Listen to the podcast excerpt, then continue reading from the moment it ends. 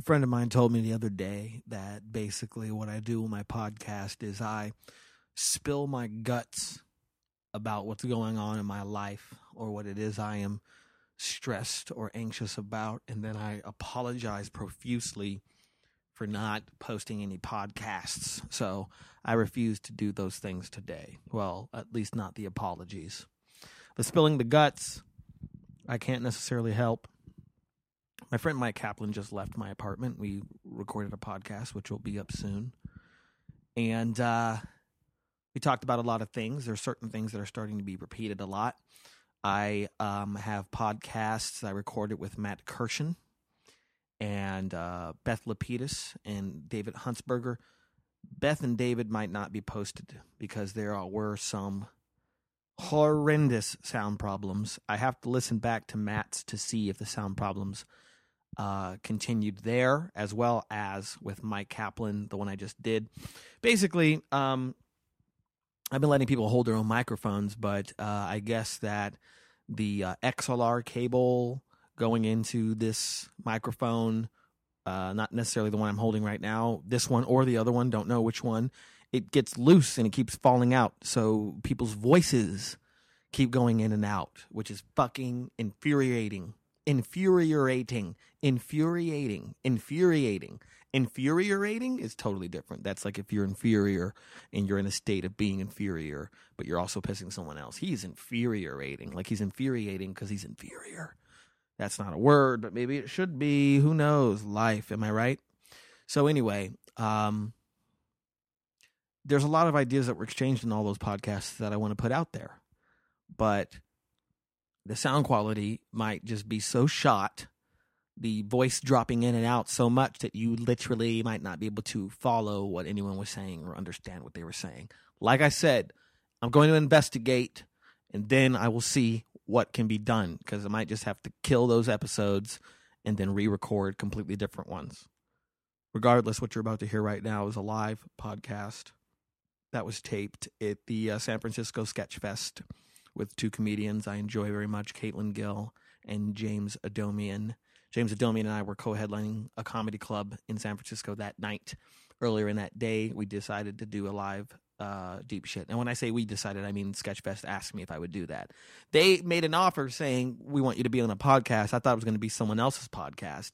But they were like, No, we want you to do your podcast. And I'm like, I don't know if anyone's going to show up to a live episode. Ow. But people did come. People did come. It was at a comedy club. It was at the Punchline Comedy Club, which is one of the best comedy clubs in the entire country and uh, there was like a group of 10 people there that were really great and um, responsive and uh, responded to our fucking esoteric bullshittery as i say a lot um, and i ape i ape Marc maron's live wtfs in this because the last format that i did wasn't the best wasn't the most successful or efficient it's a little chaotic so I start with the monologue, then I bring up Caitlin, then I bring up James. But then we all have we have a three way conversation that I think was great. Uh, and honestly, there was an old black man there. Wouldn't say old, maybe sixties, maybe late fifties, and uh, he enjoyed himself. Honestly, no offense to anyone else that was there, that guy was the most important person to me in that audience because I was like, oh, if this old black man approves of what I'm doing, that means I'm doing something. Does that make any sense?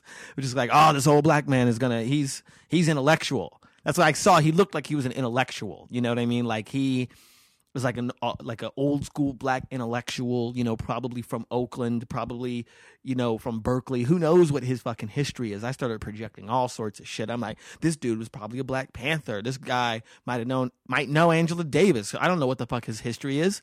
This guy is here. I got to make this. I got to impress him. I got to impress this guy. And he seemed happy by the end of the whole podcast, so I was happy with that. Anyway, um, like I said, certain themes starting to show up, a lot of inner turmoil, as you have heard, as you know. Uh,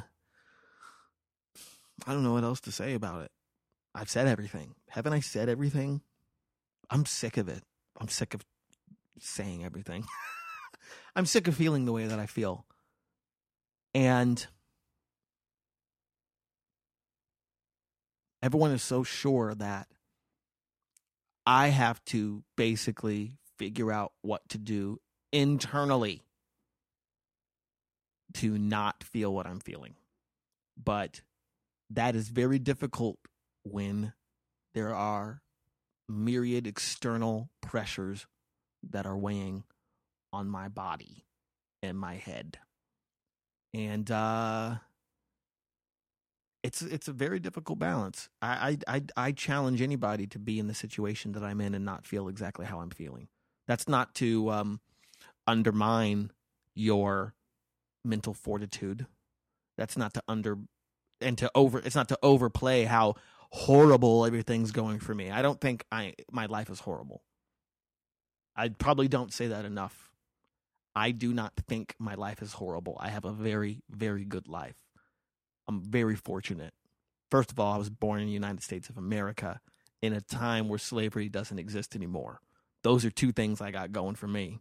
Okay? Sure, there's long-term effects but I'm dealing with it. That kind of brings me back to the big point, which I'll talk a little bit about in the monologue of this live episode you're about to listen to. So enjoy.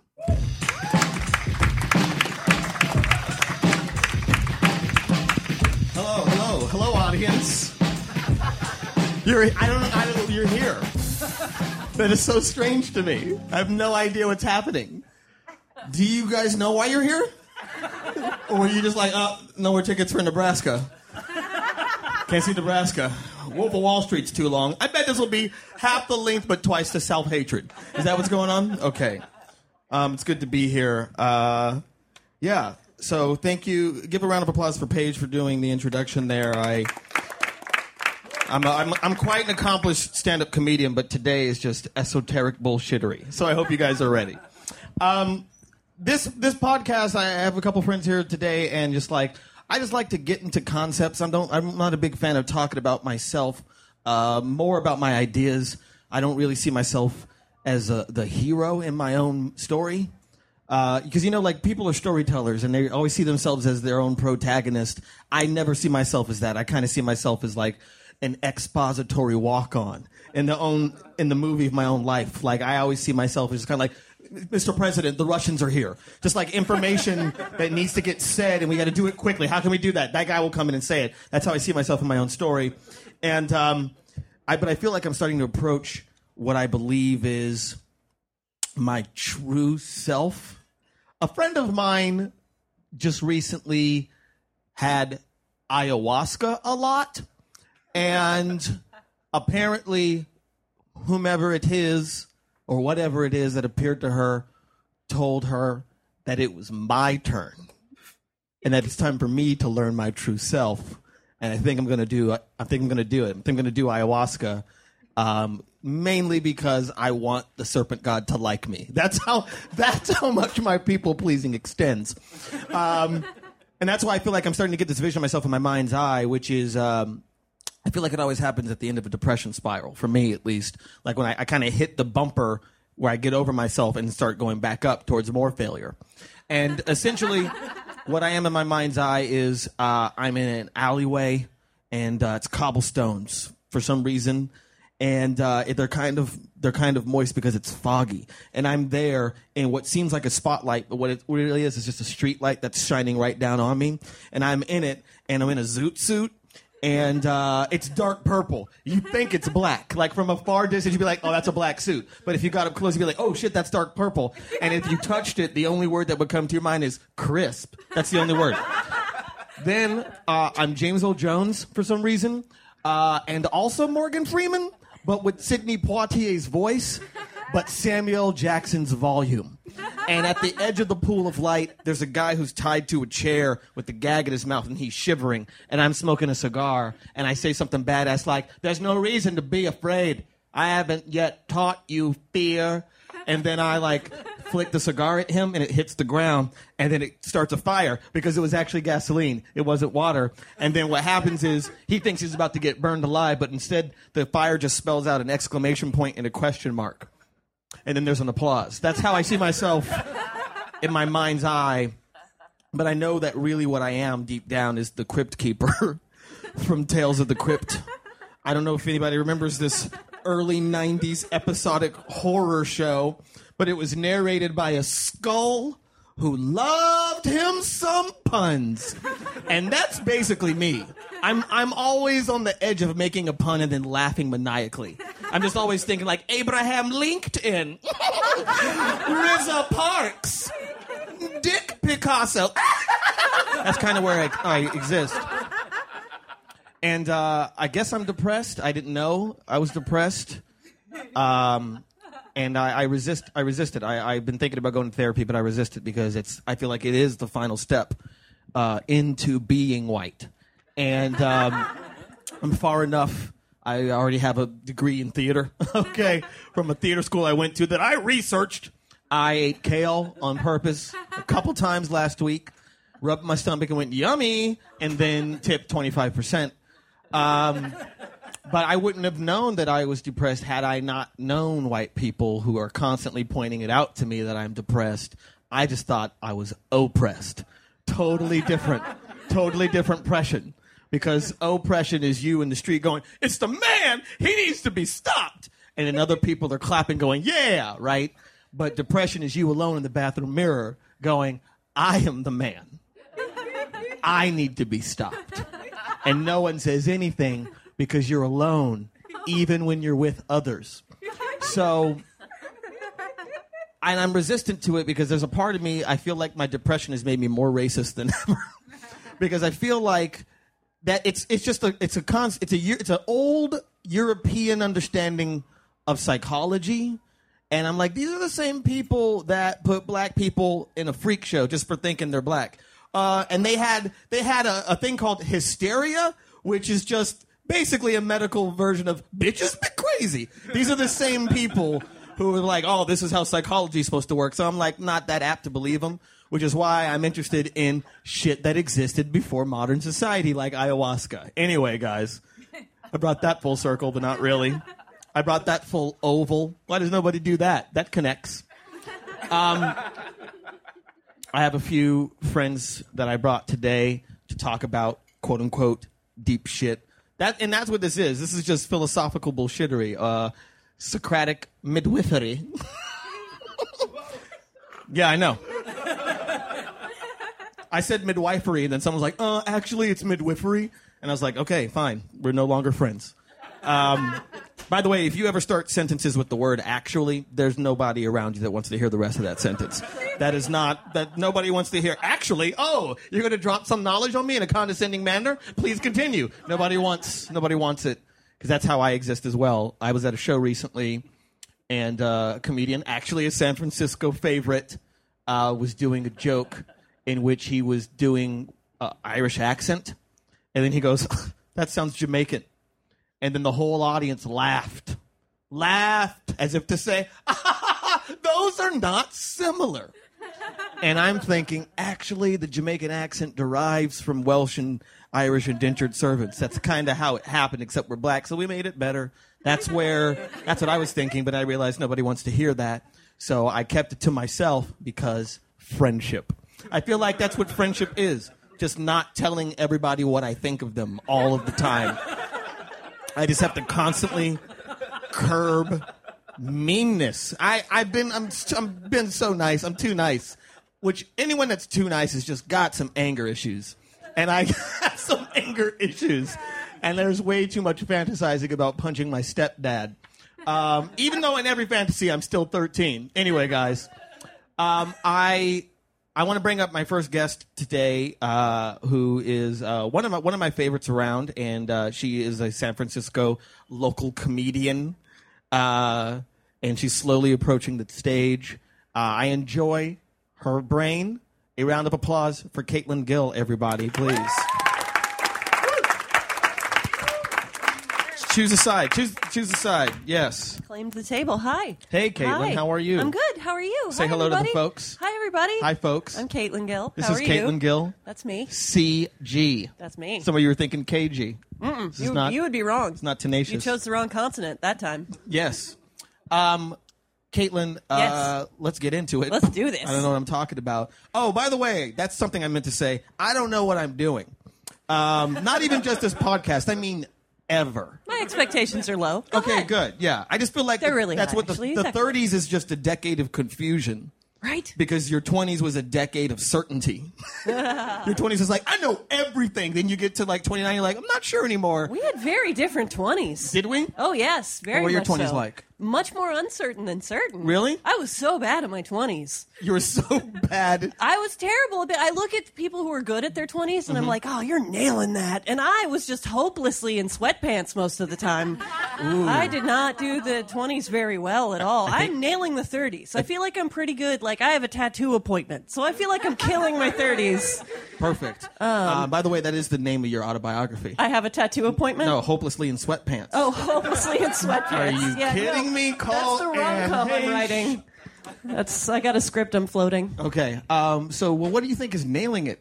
When you said you saw you see people in their 20s nailing it, what do you think You that know, is? if I okay, so I'm 32. Yeah. Mm-hmm. So half that I'm 16. If you could take a snapshot of 32 year old me and show 16 year old me, she would be wildly impressed. okay. Like this is my job. Uh, you know, telling my weird brand of dick jokes, and uh, like I drive a Honda Fit. Like well, I bought a Honda fucking Fit. So you know, uh, like I live in a cool city. Uh, I don't know. I mean, apparently the only standard I want to reach in my 30s is that which I thought was appropriate at 16. So, I mean, maybe I should set the bar higher. I don't like own a home or have a family, but who wants that? Everybody does. This is America. I don't though. I really don't actually. That's well. I think we might not? talk about that a little. Well, bit. you know, oh, okay, good, because I, I have a thought because I've been What's the thinking thought? about. Well, Think I've been about thinking it. about kids a lot myself about it out lately. loud, though. Really? I will. hmm Well, I've been thinking You about want kids. babies? I think I, I have a controversial idea. Like, I want a couple kids, but I don't want to know them. That's that's like I want a couple by a couple different women because I want them to kind of be like me.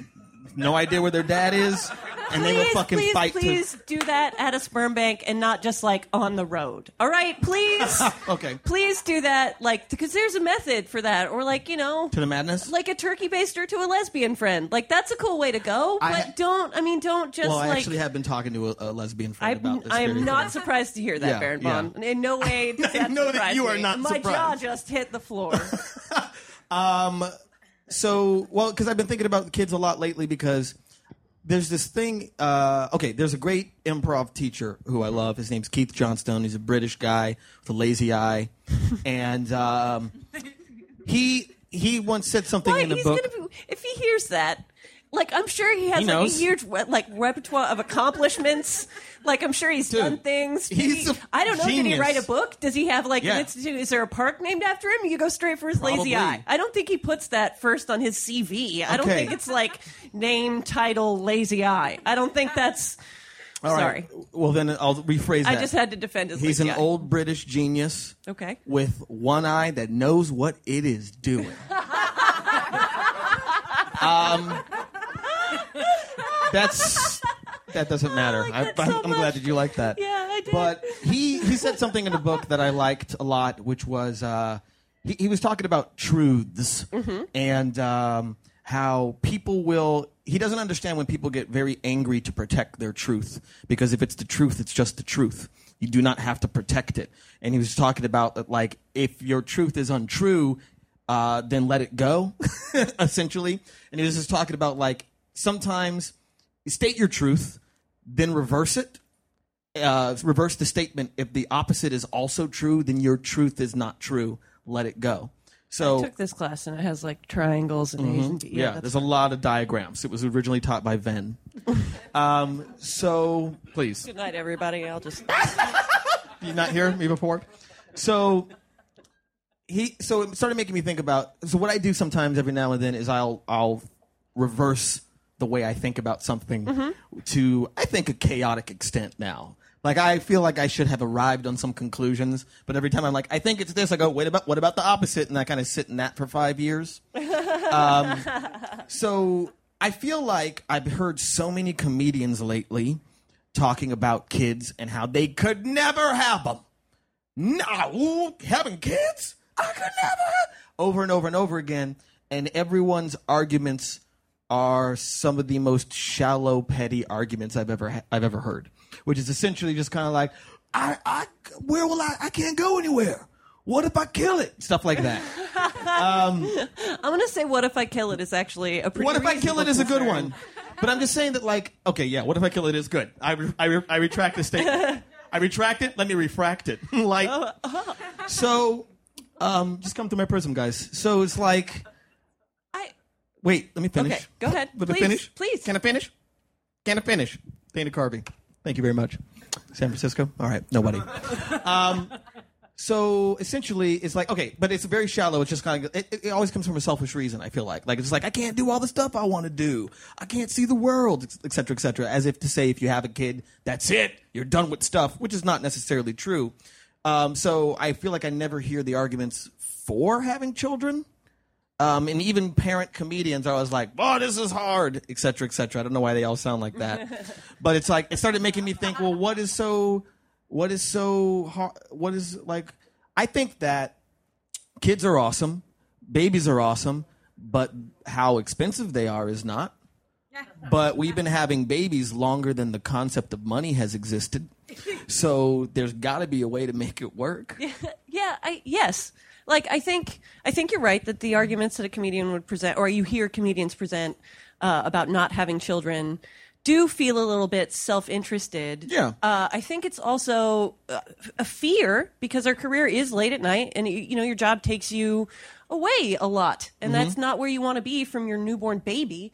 And I think it's not just like I can't handle that. I think under the like, oh, I don't want to do that is it's not just like I don't want to change a diaper. It's like I don't want to be miles away from the source of the deepest love I've ever felt. Like that's kind of another real fear is that you you know you have comedy is sort of a calling, you know, uh, and offering something else that kind of love and energy is very scary. So Yeah. I feel like you know maybe that's not the like whiz bang ha ha ha stuff you talk about in the comedy club, but I think uh, those are I'm- real I'm- fears I'm for a comic that's having a baby. Well, yeah, of course, and that's why you know we do this here Yeah. now. But that's I mean, Well, because I, I guess I think that like uh, you don't have to be physically present to be present. I know a lot of people who grew up in their families with their dad around all the time, but they don't know who that guy is. They've known them their entire lives, and they have no idea what that person is I about. grew up with a mother in a different country. You did? Hard. You yeah, did? it's hard. Oh, wait, your mother was in a different country. Yeah, yeah, okay. yeah. I thought my mom lived no somewhere. I, my mom lived uh, in Mexico for about ten years, twelve Okay. to twenty-two. And that's, I mean, I I love the amazing things she did, and it is very hard to be apart from people you love that much. So Yeah. I think you know, I think that's scary. I think that's a real, real f- scary thing. Okay, well, let's transition into the thing it is that you wanted to talk about. Oh, Does uh, this kind of naturally go into it? Sure. All right. Sure. I will it. say that it's fun to flip ideas around because you were talking about that earlier. That we're looking at the opposite of what you believe, Mm-hmm. and I think that's essential to good, honest joke writing. But okay, that's craft talk. Craft Talk. Hi, welcome back to Craft Talk. I'm hopelessly in sweatpants. I'm knitting. So, I'm crafting with cat hair. what is the subject? what is the subject that you were? Uh, I usually ask my guests to think of a quote unquote big life theme, something that they've been thinking about, talking about, coming back to a lot. Like you see an article, and you're like, I'm going to read that, or it keeps coming up in conversation, et cetera, et cetera. And uh, that's what I asked them to think about. So, Caitlin, what is that for you right now? Uh, I guess the the thing that popped in my head was uh, routine Ooh, and snazzles. change.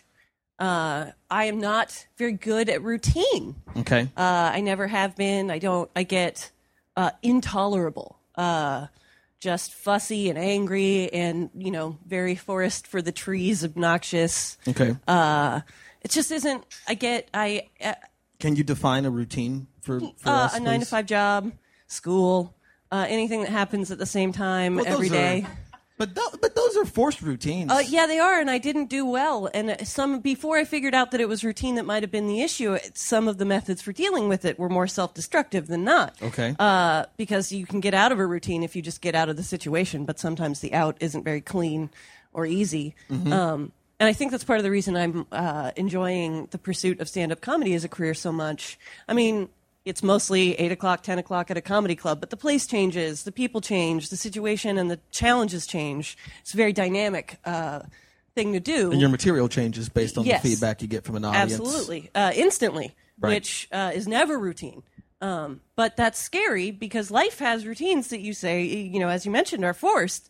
And if we're already talking about kids and love and relationships, some of those things are inherently routine. And I don't want to deny myself those forever just because I get itchy doing the same thing a lot. So I'm trying to figure out how to sniff out what good routines are and not get so itchy while I'm in them. Uh, And how's your nose been going? I mean, I guess it's going pretty good because I am in a relationship and that's going pretty good. Uh, but I guess if I look at like, you know, if that fun game of projecting future fears into your nice, happy relationship, uh, course.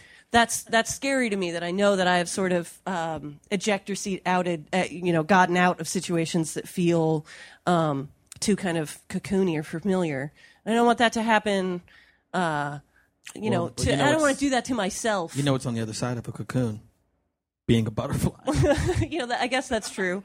I guess, you know, but I already feel like a beautiful butterfly, Baron. Okay. I feel like I've already shed important cocoons enough. I feel like I've done enough metamorphosis at this point. Cocoon to, uh, always just sounds like somebody is stuttering over their racism. um, anytime I hear it, I'm just like. It always makes me. It always makes me go like, Ugh. even though I have, I have to go like, that's not. This is a completely different word, Baron. Calm down. And on the other side of it is butterflies. Yeah, and on the other side, in the stomach, in the stums. What?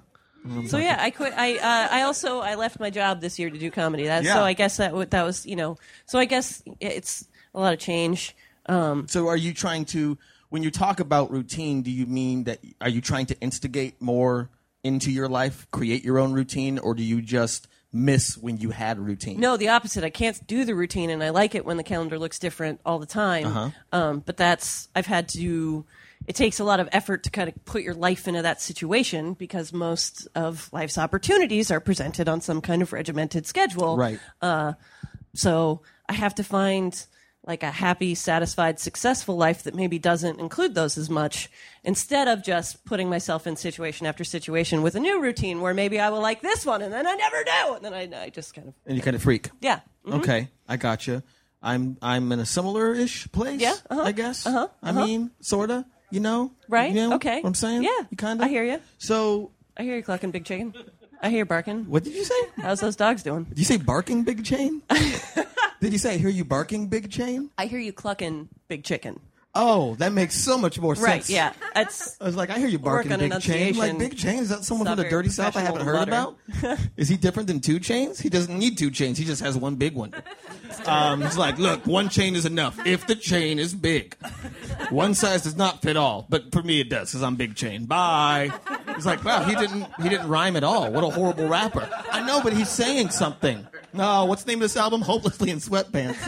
Oh, call it back, guys. you just close that oval, baby. I, I close that, oval. oval. it is my office. So, um, okay. So, this is so much better than I thought it was going to go. No, it is. Honestly, you guys are fantastic. So I'm going to bring up the that that sounds sarcastic, but I'm not being sarcastic. Um, I'm going to bring up our next comedian, uh, guest, thinker, um, who um, will have things to say about what Caitlin and I were discussing and have his own things to say. Uh, this gentleman I met years ago at the UCB in Los Angeles. He was wearing a just the biggest trench coat, and um, he had, he was kind of doing stand up a little bit, and that was a couple years ago. Unfortunately, he's incredibly smart, so he is better than I am now. Um, a round of applause, everyone, for James Adomian. Hello, hello. Adomian. Hello, Baron. Hello, have a seat. You're too humble. I'm, t- I'm Self-effacing. Should I sit uh, under the streetcar or over by Coit Tower? Where do I? Depends. Oh, I'll sit right under Full House. Take your There you favorite go. vista. It's a rare condition in these days and ages. Um, I have clear braces, so sometimes I trip over my words, and I'll I'll pluralize things that don't need to be's. So, hi James, how are you? I'm great. How you doing? I'm pretty good as well. You're. I mean, it seems like there was a depression problem. You're handling it okay. problem. you say that like it's over. It's an ongoing thing, guys. I want to. I want to say I. I, uh, have struggled with depression for many Yeah. years, and Okay. there's a fantastic book that changed my life. It's called. It sounds like I'm about, about to cry, but I just lost my voice. I'm sorry. It's like it's a book that changed my life.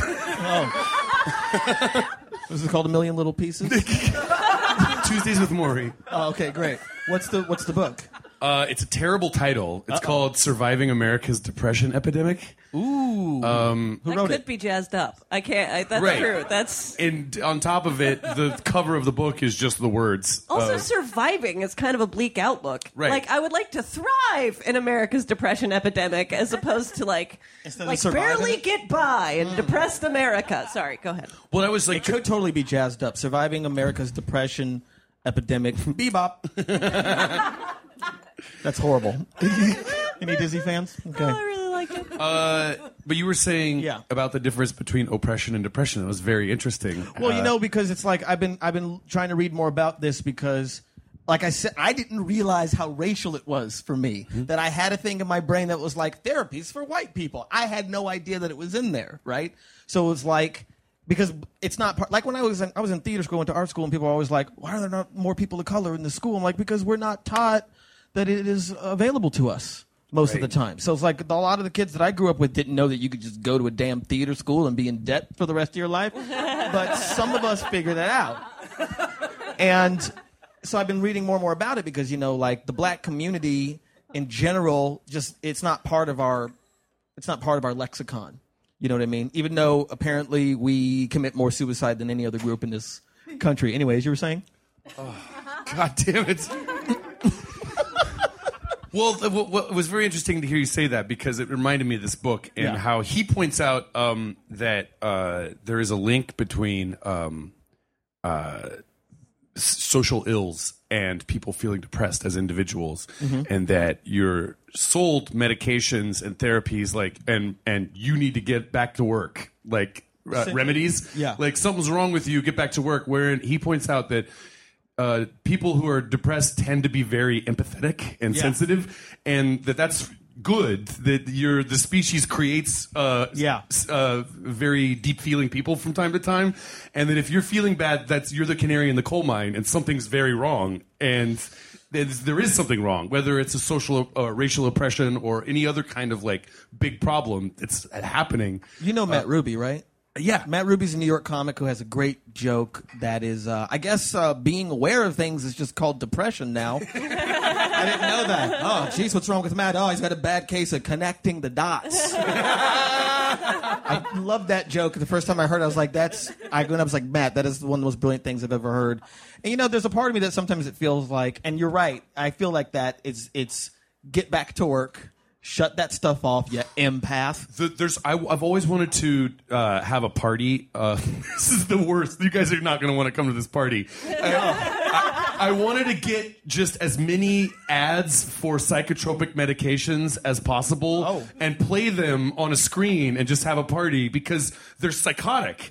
Like they're they're all about like you're sad, but with this pill you can be just not sad enough to go back to fucking work Just a little less sad. they have the Zoloft blob, and he's like, he's like, Mama sees a ba-, he's like, blah blah blobbing around, and they're like, take a Zoloft, and he's still the same fucking blob, but he's like, well, now I can kind of bounce to my blob job.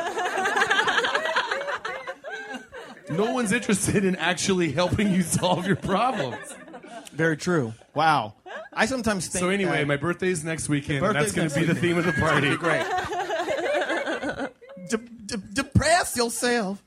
Um, so sometimes I think, and this is where I start to go like, this is where I start to get new agey in a sort of a way where it's like Love it. you we okay. I I recently had a um what's a professor, a philosophy professor. The last time I did a live episode, I had this guy named Dr. Pierre Grimes, who is a Socratic midwife. It's what he describes himself as Socratic midwife. Peter or Pierre? Pierre.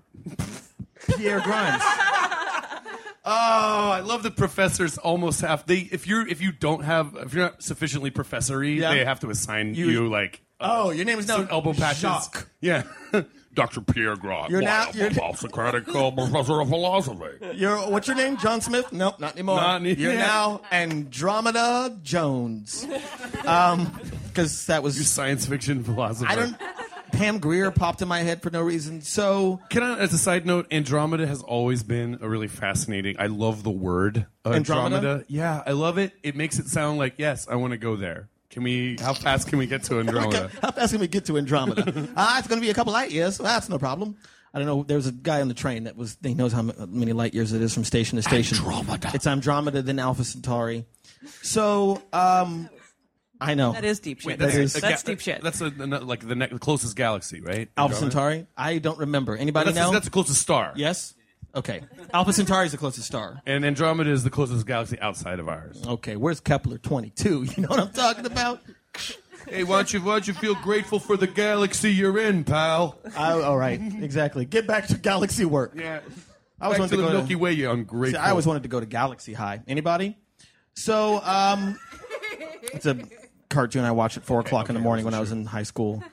Um, four o'clock in the morning in high school. yeah, I had so my depression has been an issue Yeah. for a significant Well- amount of time. very no. Uh, mm, school, high school started at seven a.m. for me, and my freshman and sophomore year, I I didn't get a driver's license until I was twenty-eight. So my friend got a driver's license when I was in my junior year, but freshman and sophomore year, I took the bus to school. School started at seven. The bus left at six twenty-five, and it was a thirty-minute walk from where I lived. So I had to get the hell out of my house at six. So I quickly figured out I have to wake up an hour and a half to two hours early to be ready for that because I would fall asleep in the shower again. Um, There's nothing wrong like with a it- good shower nap. in my day, it's like yeah, nothing. Come on, I, I the There's shower is with a good sh- shower blank. Like essentially anything you do in the shower is just a sin erased by the water. No problem. very shower beer, shower coffee, oh. shower barf, shower cry, shower everything. Shower, shower, man. These little That's- gifts were given by the Forget the deities. Zoloft blob. I just need a hot shower. Really, that's is that just because I don't have health insurance? That's right. That Zoloft. if that Zoloft blob got in the shower, would find out that it was like Christie Brinkley at its prime. You can ma- its prime. You can masturbate in the shower and it's Oh, washed away. It's just gone. It's You like can it, it's stab someone like Psycho and the blood just goes down the drain. And nobody, no problem. And that's The chocolate masturbating syrup too. That also goes is down the drain clean. I've found out. No, no reason. What's wrong with shower ice cream? I don't remember what we're talking about. Oh, Hot and then it's cool. It's like a never mind. the shower is the only. Kids in the hall, shower fried chicken. It's the only Let's time reach where it I back. get any privacy. I feel like it's the one time where I get to be by myself with my thoughts and not owe anything to anyone. Some people meditate. I guess shower the shower would be the only place I get any sort of meditation. Right. Because I can't answer a phone. I can't look at a screen. I'm just sitting there. And a lot of your a lot of ideas come to people in the shower because I, I read something it was like a brain study about like it's essentially the same as painting because you're focused on a specific task, which is washing only my left pec. And uh, Yeah, if you do work that's relatively easy on your brain, Yeah. uh, then your brain your brain starts to go. It yeah, gets to have fun. It gets to have that flow. Oh, this is what I was going to say. Um, so this is where I say I get a little new agey when I think about you say empath.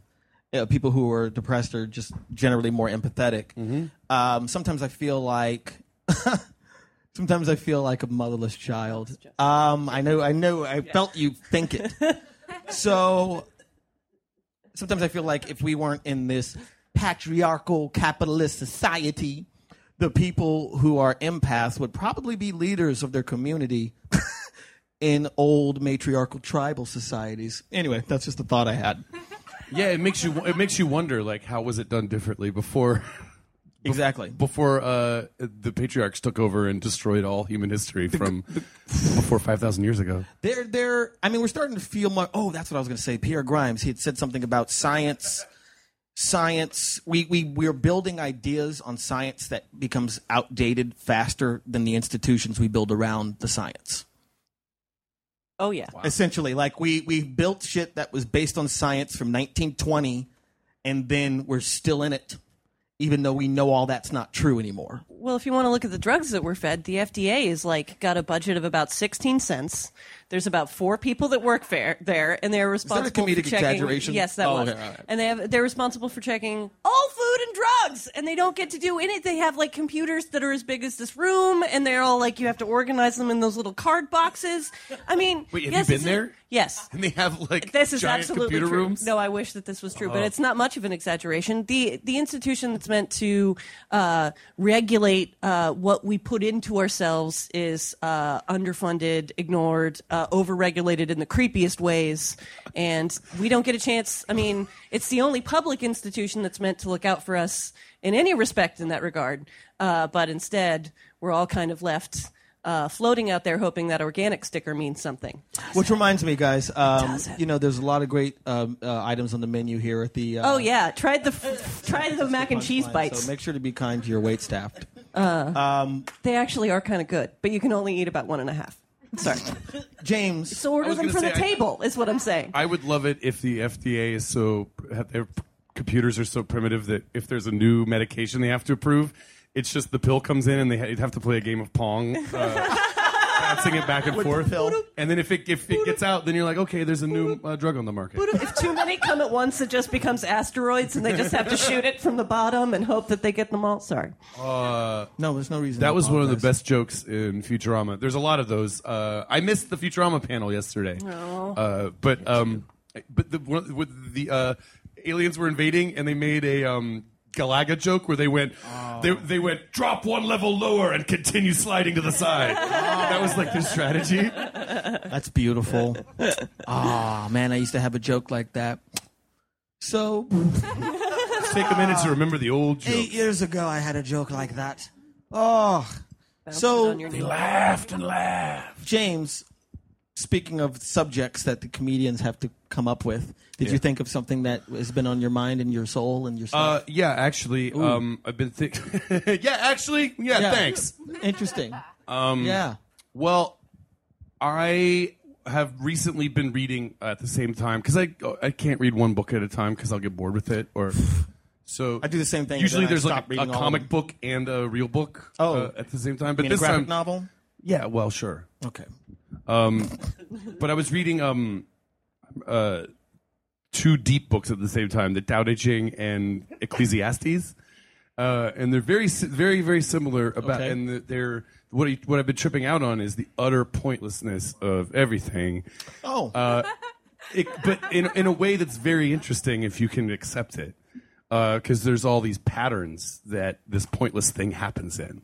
Describe. continue. Well, the Tao Te Ching says that uh, energy uh, descends down to us and then it is sort of reuptaken um, in these in these patterns that mimic each other uh, uh, in, in small scales and large scales.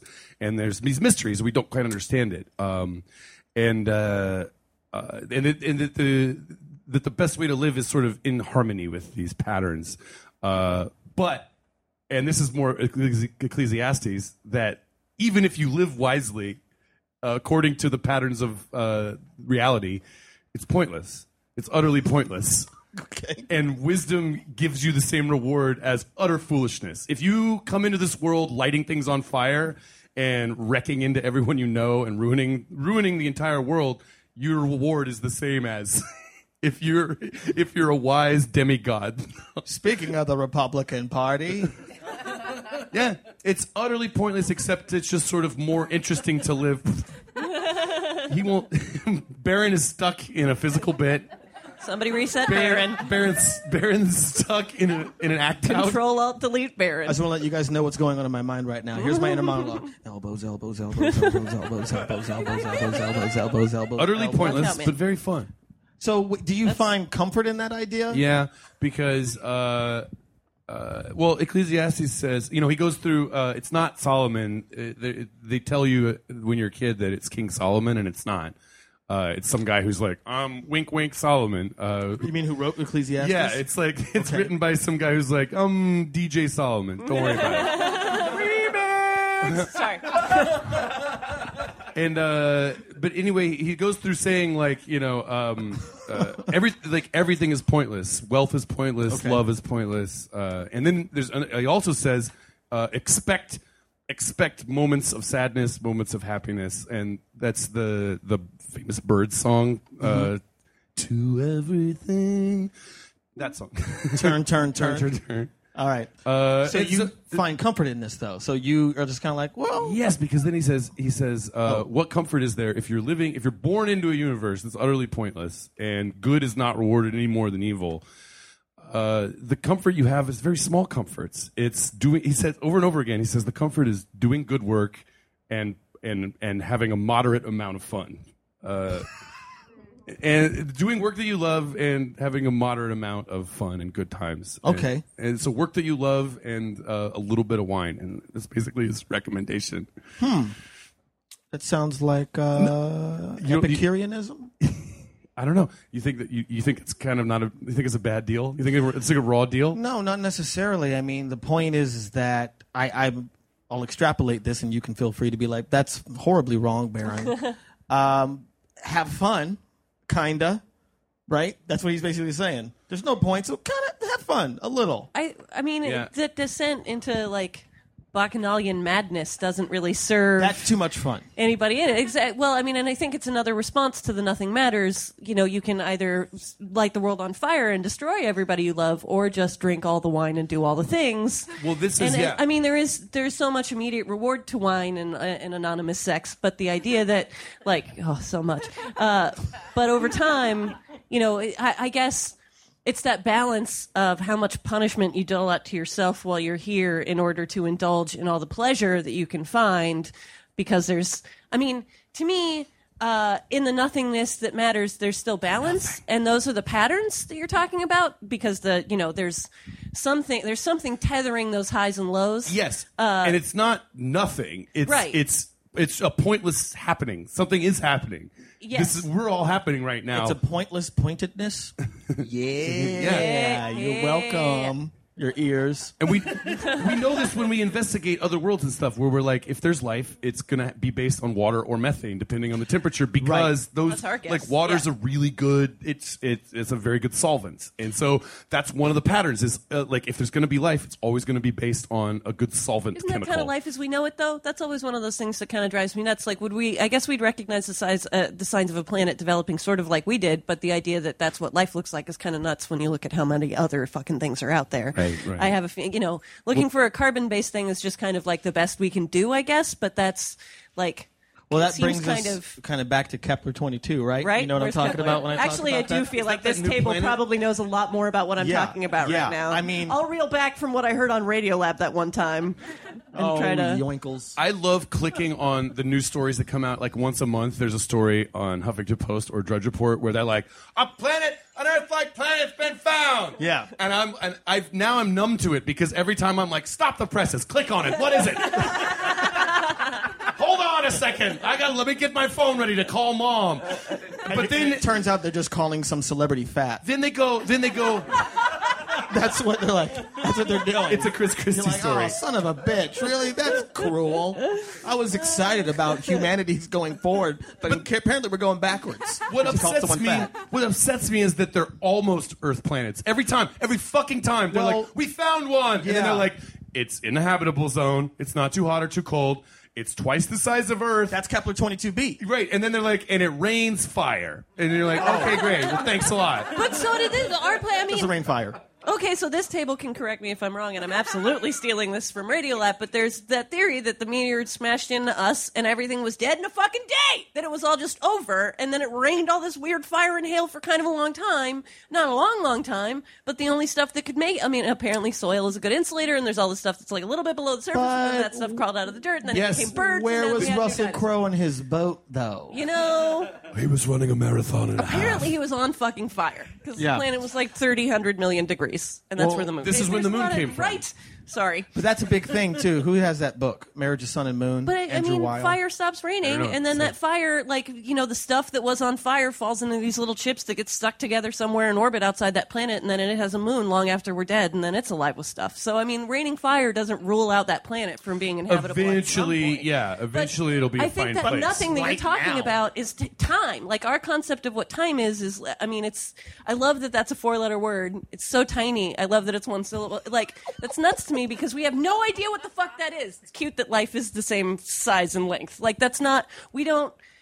time uh, there's no human understanding of what geological time is we just can't do that it's too big it's too much it's too long the idea of ages is like we our little brains just can't they just can't we're better at infinity in my opinion and infinity drives its researchers mad so I, I just don't think we can have like the appreciation for that being earth like to me is like you got a shot in like 20 million years little buddy you could have our little bugs crawling around on you but it's like gonna be 20 million years That's a, a very depressing thought. Is uh, a very depressing I'm full of those. Come to my comedy shows. I hope you guys are having a good time. I would love it. I would love it if. Uh, They gave us really long cords. Oh, oh, mayo mustard. if the aliens come to like say hello to us and Yeah. they get here and they're like, "We got your message. You're smart enough to hang out," and then there's just nothing but the pyramids left. because they were probably the smartest people, whoever built those. Um, Ancient people. yeah. Clever. Well, I mean, like, and that's what I'm talking about. Where it's like, that's what I'm talking about. I feel like we're starting to find out Is that more. Jamaican or Irish? I don't know yet. Oval. Sorry. Well, they just found out that human beings are much older than they thought we were originally. yes, we're they're, what? they're two- finding more stuff in different places. they, they they were like, no, there's been people. since- There's been people now for half a million years or whatever. I'm sorry, I'm just Quarter entertained with my with my with my trying to not sound ignorant right there. Yeah, we're finding more stuff in different places. like a morning radio show. Yeah. Finding more stuff in different places. We'll be right back after this. Go down to the uh, my friend Bob's Honda. Bob's Honda's got deals. You'll leave Bob's going, wow. Bob's Honda. Wow, really smart guy, really smart conversation. We'll come. Um, well, the Egyptians. I mean, we're fascinated with the ancient Egyptians. We don't know what they knew, um, and but we're finding out more. I am somewhat. I am somewhat attracted to uh, the uh, uh, uh, T- Tut, King Tut. uh, the idea of the, the, the that we may be descended from people who are more advanced than us that that took a big hit and uh, went into a primitive state for several millennia. Uh, because all of the most ancient artifacts, all of them are pointing to the stars, going, "Look at the stars." Every message that we have from the earliest times are, "Everybody, look up! Look at the stars. There's Yeah, yeah. important shit up there." There's shit up there. It's telling us what's going on down and, here. and we go and we go, "Oh, that's not Christian. Destroy that thing." but that's why I Yeah, we're feel good at that like game. a lot of UFO. Somebody woo the sightings- idea of destroying non-Christian things. Yeah, I was really trying. I was hoping that that woo was in the spirit of your conversation and not taking it literally. Like that guy's going to leave this show with like a pickaxe, like I'm on a mission, and that's not. I mean, so it, uh, my mom lived in Mexico, and Mexico City, like it's the biggest city in the fucking world. It's, it's enormous. It's crazy big, and it grows in. A, yeah, woo. It's the defe. Same It's guy. amazing. That's the same woo.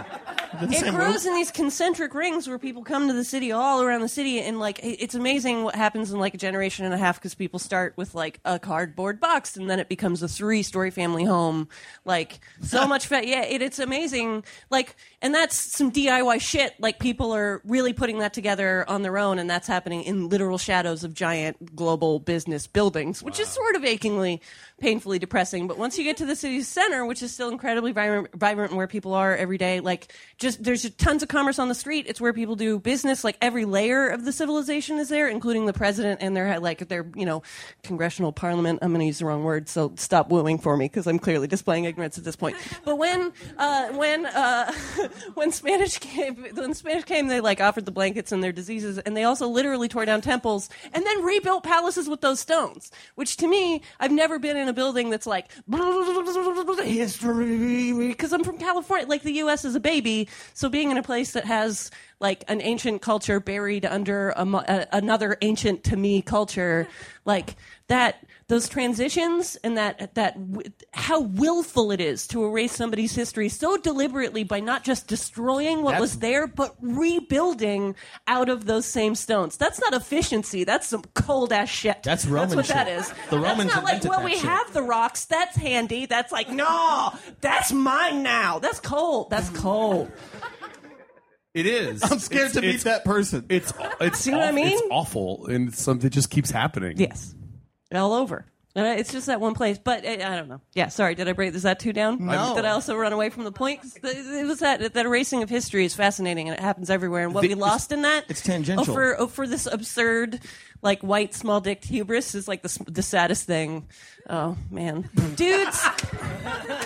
I, This I- is the theme. Of, oh man, I I have learned like okay, so nothing matters, and I carried a lot of hate and anger at people I disagreed with about the world, and I've had to let that go, and it's so much fun to make people laugh. Like that's why I do this. thumb- I love this job because in audiences there are people who do not agree with the way I think about the world that I make laugh, and that is incredibly. That's like the mission now. That's like You're all giving I it want. away. I Now know. they all know. I know. Well, no, that's uh, it's a mission. I, that's also a big quote on my web. There's a tab for that you can click on. It's my manifesto. But I feel like, like I know. I take it very serious. I love that you. I love you're so serious because I am too. like one sad like i just one at a time i want to find all the sad repressed straight men and and just help just one tiny touch. And i know that everybody needs help but i feel like they have it the hardest and we ignore that struggle because of how hard they have to toe this absurd line of what their masculinity is supposed to be what their view of history is supposed to be what their opinion of the world and women and their place in the world and what they're expected to be and have. And it's also absurd that chasing that makes them exhausted and hateful and sad and sexually dissatisfied. And all I want to do is just, I, I just want to, that's it. I just want to reach them one at a time and loosen that tightness, that tightness. Uh, with the butthole. giggle wiggles. I just want them to get the giggle wiggles and I want it to loosen their whole with the body back door. until they're well yes i do talk openly about how men should embrace their butt but i didn't want to get in that material because it's about more than your butt it's about your heart Caitlin Gill, everybody. Caitlin Gill. hopelessly in sweatpants everyone Hopelessly in sweatpants at theaters near you. Can But you I- please write a book called "Finding Your Heart Through Your Butt"? Just call it Butt Heart. What are you talking about? the way Got a to picture woman. of Chuck Norris on the cover. Actually, smoking Bu- a butt. Butt Heart would be a great uh, parody or like a remix of Braveheart. Butt Heart. That's true. That's true. I think they made that movie in the Kent Castle. Anyway, wow. San See, Francisco how- look restaurants, how much y'all. information happens. Look how much we almost know. Right? Look True. at what I've skimmed, everybody. Hey, there's. I think. I think that the most important. Somebody asked me. I was on a atheist podcast, and they. Oh, probably Yeah. dour, judgmental. It was. Woo, atheists. No A- women there, right? atheism, Atheism is No women there, right? Women aren't there allowed was to a not woman- believe in God. There was a woman. It was a oh, two Oh, was she being woman. fondled in an elevator, or No, is that no. just outside the norm? Sorry. no, no. I've also um, gone to atheist conference. I And know they're- those they're boys. good I know those boys. They're good people. The people who do this thing, but like just They're gropey, atheism. sexist, sad men. Sorry. Atheism is unattractive to me. You're going to get some nasty comments from atheists now, That's unless you edit that out. I they just- really are. They're a touchy I, bunch. I can't. I don't trust anyone with that much certainty. Like that much. Like I know for a fact there's nothing. Why? Cause I do, bro. That's faith. I know. Isn't I, that faith? yes. I love Marc Maron's joke where he goes, he goes, uh, he goes. He doesn't give a shit? Oh, yeah, he goes like, I'm arguing with an atheist, and then I, at some point I want to just stop and go, you know what? You're right. Is that what you want? You're you're you're right. You get to be right. Yeah, that and that seems to be sometimes the point. That's why I'm turned off from atheism because they've gotten really churchy. Um, I did a li- I did a I did an atheist conference in Kamloops, Canada. Wait, you did stand up at I an did stand up at an atheist conference in Kamloops, Canada, that was hosted in a hotel and directly across If you from our little nothing, hotel ballroom. noise. Yeah, directly across from our hotel ballroom was a Catholic high school's prom. Ooh. So it was this is interesting mix of like who's gonna like proselytize to who and like poor Wait, kids. what was the nature of your place? I was doing stand up. Oh, yeah. yeah. they had For like a atheists. theater. Yeah, for atheists. I wanted to believe that it was an atheist. I've done high a school. lesbian birthday party and that was easier. okay. An atheist high school would have been great. All right. An atheist high school Yeah, would have been great. we're- we don't do Ha- hail mary passes. We're gonna do. uh What should I do? Do three? Who cares? Wait, we're gonna do a David Hume. Get to Hitchens Hall, you're late.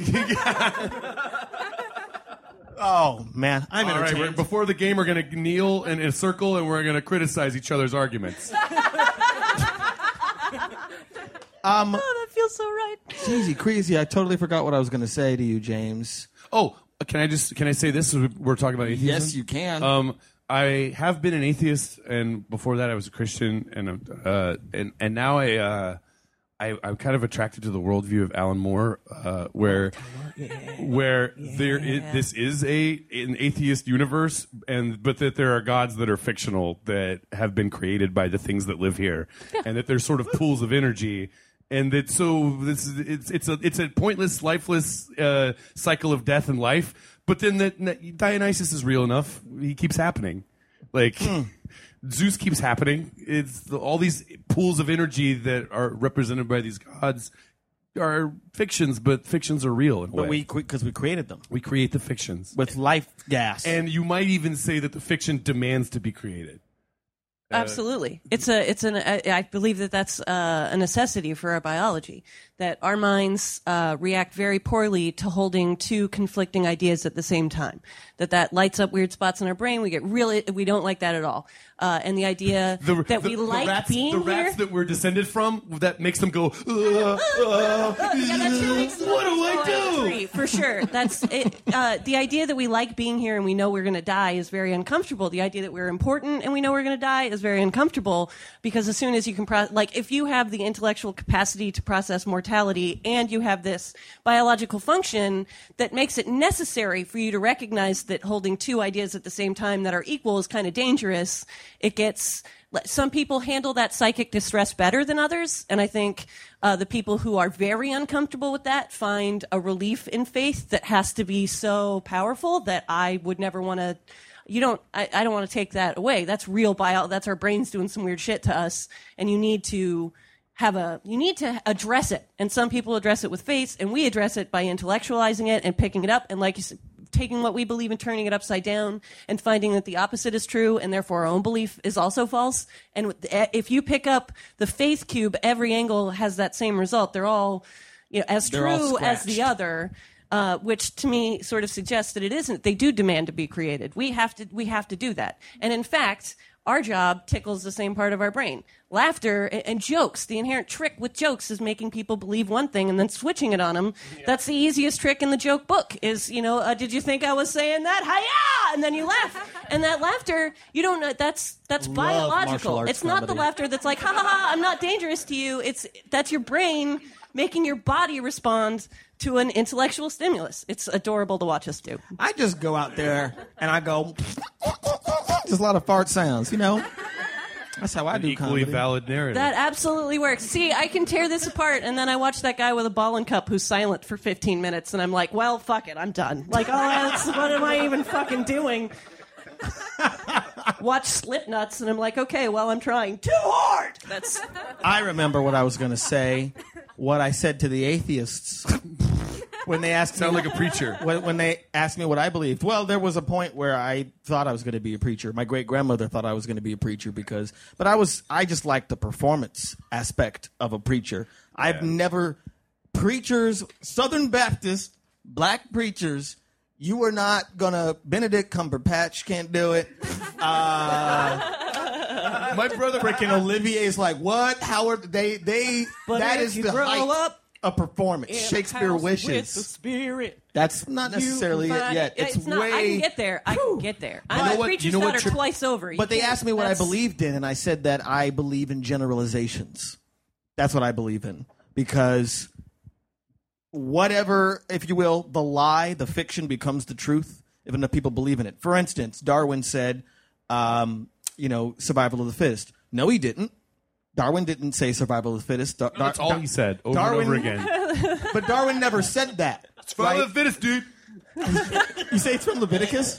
Survival of the fittest, dude. Oh, yeah. But see, that's the thing. I've never heard anyone say survival of the fittest that wasn't justifying being an asshole in the present moment.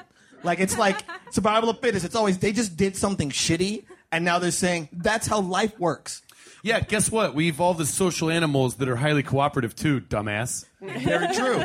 But that's a big thing. That's what I mean. Like survival of the fittest is something that an economist, uh, Victorian England economist, said based on the ideas of Darwin. But he used those ideas to describe capitalism, which in Victorian England was running amok, just swindling and robbery and murder everywhere. That's why Sherlock Holmes got created because I think uh, Sir Arthur Conan Doyle was like an insurance agent and he had to investigate people's claims and people were just always killing each other for money, et cetera, et cetera. And he's like, I should write a book about this. Um, so, but the point is, is that people think that's true. People take that generalization, a misunderstanding of an idea, and it gets so spread widely that it becomes the truth. Uh, yeah, it's like pop culture truth. It, that's what I'm saying. Just That's what say, I believe like you in. believe in Twitter. That's what it sounds I like you believe. believe in. I believe in hashtag realities. My favorite thing that people now start have, have, have everyone believes is uh, string theory and like multiple universes. Like, yeah, dude, another universe, man. You know what I'm saying? This way, we're in one world, another world. It's totally different, bro. But do you notice how that guy says "bro" and how comfortable I made him he dumber is? than he probably No, is. but that's the person who talks about that shit all the time when they don't know what they're talking about. Except if they're comedians on the stage Except to show you Also, guys. also me, yeah, also us right. That's now. totally different. for. Totally different. Totally different, bro. Totally, totally, different. totally different, bro. um, did you ever did you ever say the actual subject it is that you've been contemplating? Oh yeah, just the the fascinating pointlessness of uh, all existence. Pointlessness. Yeah. Like it. Pointlessness, routine, depression. We did it. High five. Did we do it? Are, are, wait, are we done? Did we do it? No, no, Okay, good. necessarily. I was having fun. I don't know. Me Let me too. look at my Thanks, watch Look at here. Thanks for everybody being here on a This is Sunday. awesome. Thanks, uh, guys. This is like church. It is church. See, my great, Oh, my here's- great grandma. Can I, can, oh, go ahead. can I pose a question if What? we're on this topic? Do you think that infinity is the opposite of nothing, or are they the same? Ah, uh, well, there's Everyone, the put your thinking hats on. there's a theory. this is outside my depth, but this I'm is, curious this about is Canada. what Put you've your read or thinking thought. toques on. There's a theory I remember from studying. Um, Because it's, it's an interesting question if nothingness is fascinating because, you know, the everythingness of everything is also kind of terrifying. You're, s- okay. There's no end to every, like, well, the, inf- yeah, sorry. so you're saying, wait a minute. You asked, ask that question again. It is uh, Isn't- infinity like the opposite of uh, this nothingness, or is, it, the same? well, uh, someone could correct me wrong if my details are off because it's been a few years since I was uh, studied Buddhism, but uh, I believe there's a school within Mahayana Buddhism which says that uh, su- suffering is enlightenment, samsara is nirvana. Uh, and that that's the highest form of enlightenment is to realize that you're not that you don't at some point like evaporate and go like uh, into a different realm of reality, but that this that this thing that's happening with all of its suffering and pain and pointless enjoyments and pleasures is is itself the enlightenment that uh, and and it's and it's very That's like yin yang. yeah, well, yeah, Kind it's of like ish. it's like um, uh, everything you were trying to escape is your escape. It's an acceptance that's more complete than, uh, you know, uh, absent of any resistance, I guess. yeah. But I, uh, yeah, I just, yeah, I think it's. I uh, heard a thing about it and then nosed around about it. But people who study the infinite, uh, it's like this People who study the intellectual black hole that really claim like it's a dangerous thing to study because Wise ones. your insignificance becomes so so clear. Uh, and that pointlessness, it really it pushes people to a dark place with the pointlessness that you're talking about. There's a place beyond. people There's are a pl- comfortable with that. Some people seek that out. Exactly. they- There's a place beyond that where you're where it's like, oh my, it's I I've, I'm like, Yeah, I find will such be beauty erased. in it. I will be erased, and every trace that anything like me was ever here will be gone. That's really interesting. I might as well do what I want. yeah. As long as it doesn't hurt anybody. Whereas, As long as it's a good story. as I will Yes. just flip through options on Netflix over and over and over again, that's where my pointlessness goes. I'm like, well, I should just watch something. Max isn't working. How many times can you watch the same episode of Mystery Science Theater 3000 before nothing is everything? Is that can it, is there a place where time folds Yeah. together? Uh, zero. I never watched it. You should get in. I'm saying. I should get in. Just, there's a, there's a good collection out there. I, I would assume so. it's never too late, Baron. Infinite nothingness. I'm still thinking about this. I, I mean, I have no understanding of either of those things. so it's like, but I'm still thinking like infinite is expansion, isn't it?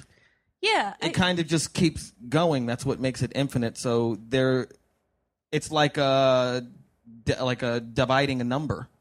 Dividing one, you never hit zero. yes. There's all sorts of infinite math. There's all sort like there's the idea of the multiple universes, and that's kind of never. There's all sorts of ways that you know pe- people look at the. Well, anyway, never, never And nothing is something, especially if Bastian has anything to do with it. Bastian. Yeah. yeah, I'm a luck dragon.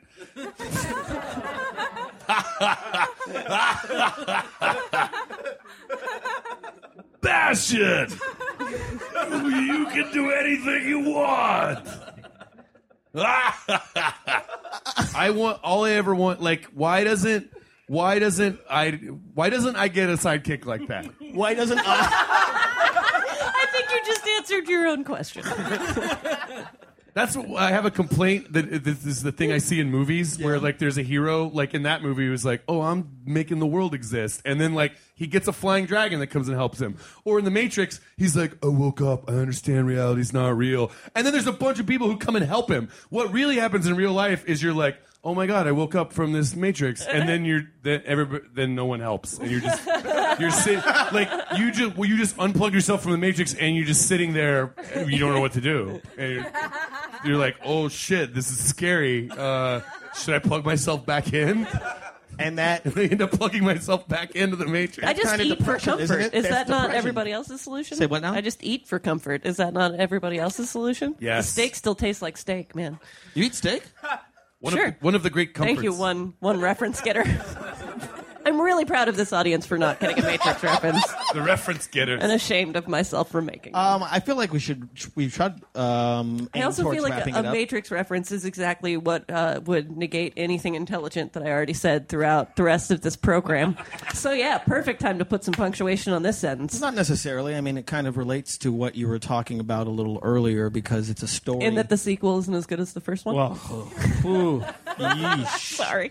No, well, just in the sense just- that I was um, trying too hard. The Matrix is a story we've heard. we can all before. agree that Cloud Atlas is the, the best Wachowski movie. Let's see You what know, happens yeah. when Jupiter Dis- Ascending comes out.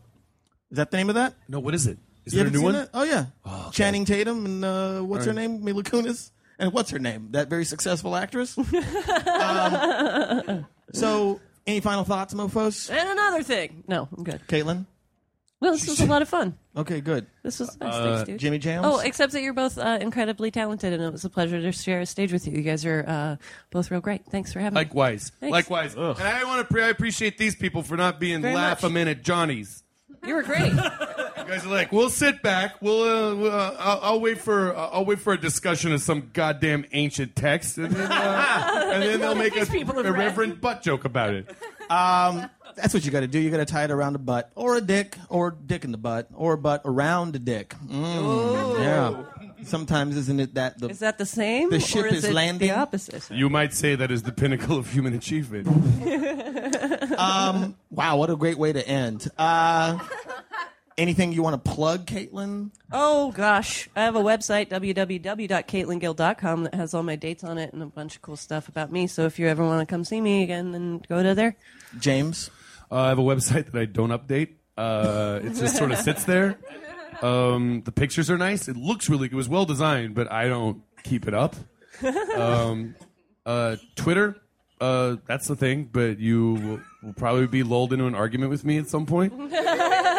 Um, and then there's a Tumblr page where I have pictures of Popeye cartoons and uh, and Orson Welles movies. It's pretty much the same. Yeah. Orson Welles is a version of Popeye, isn't he? Uh-huh. Okay, good. Uh, I'm so glad that, that those two things didn't come together in anybody's mind. I've minds. only ever I just- wanted spinach, old I man. just said it, and I thought that you guys would, you would bridge the gap. From the depths of your spinach, what do you want? It's a leafy green, you see. Thank you. We know a place with spinach is. We know a place. We where know a spinach place grows where, there. where olive oil has Can you been just say? taken. It? I heard a gonk. A what? What is a gonk? It was a, it was a noise outside. Oh, I love we, we love this. We you guys need to hear the Orson Welles uh, radio yes. commercial. Uh, for the peas? Was it he's peas? doing these he's doing these ads for uh, grocery stores in Britain, and he hates the copy. So he's like he's like I would never direct actors in Shakespeare, Shakespeare this like way. this. This is impossible. You're losing your heads, fellas. um, and then they go, they go, Orson. They're trying to give him notes. They're like, Orson, maybe you could just, uh, maybe just take a little time and roll it around. And he goes, well, what? Take it, roll it around. I've got no more time. You don't know what I'm up against. And it's this moment where it's he's Beautiful. As a performer, you're like, holy shit. He's this. I've never. Orson Welles. You don't know what I'm up against. It's beautiful. Anyway, any young actors that are going out for commercials, just remember Orson Welles didn't know what he, He was didn't like him either. Against. Um, thank you for coming. Check out the podcast if you never listened before or continue to listen. At some point, I will post another one. Um, Oh yeah, I have an album, Low Hanging Fruit. Low hanging fruit, James Adomian. All right, that's it. Thank you very much for coming, guys. I show. really Thank you for being it. here. Have a good night.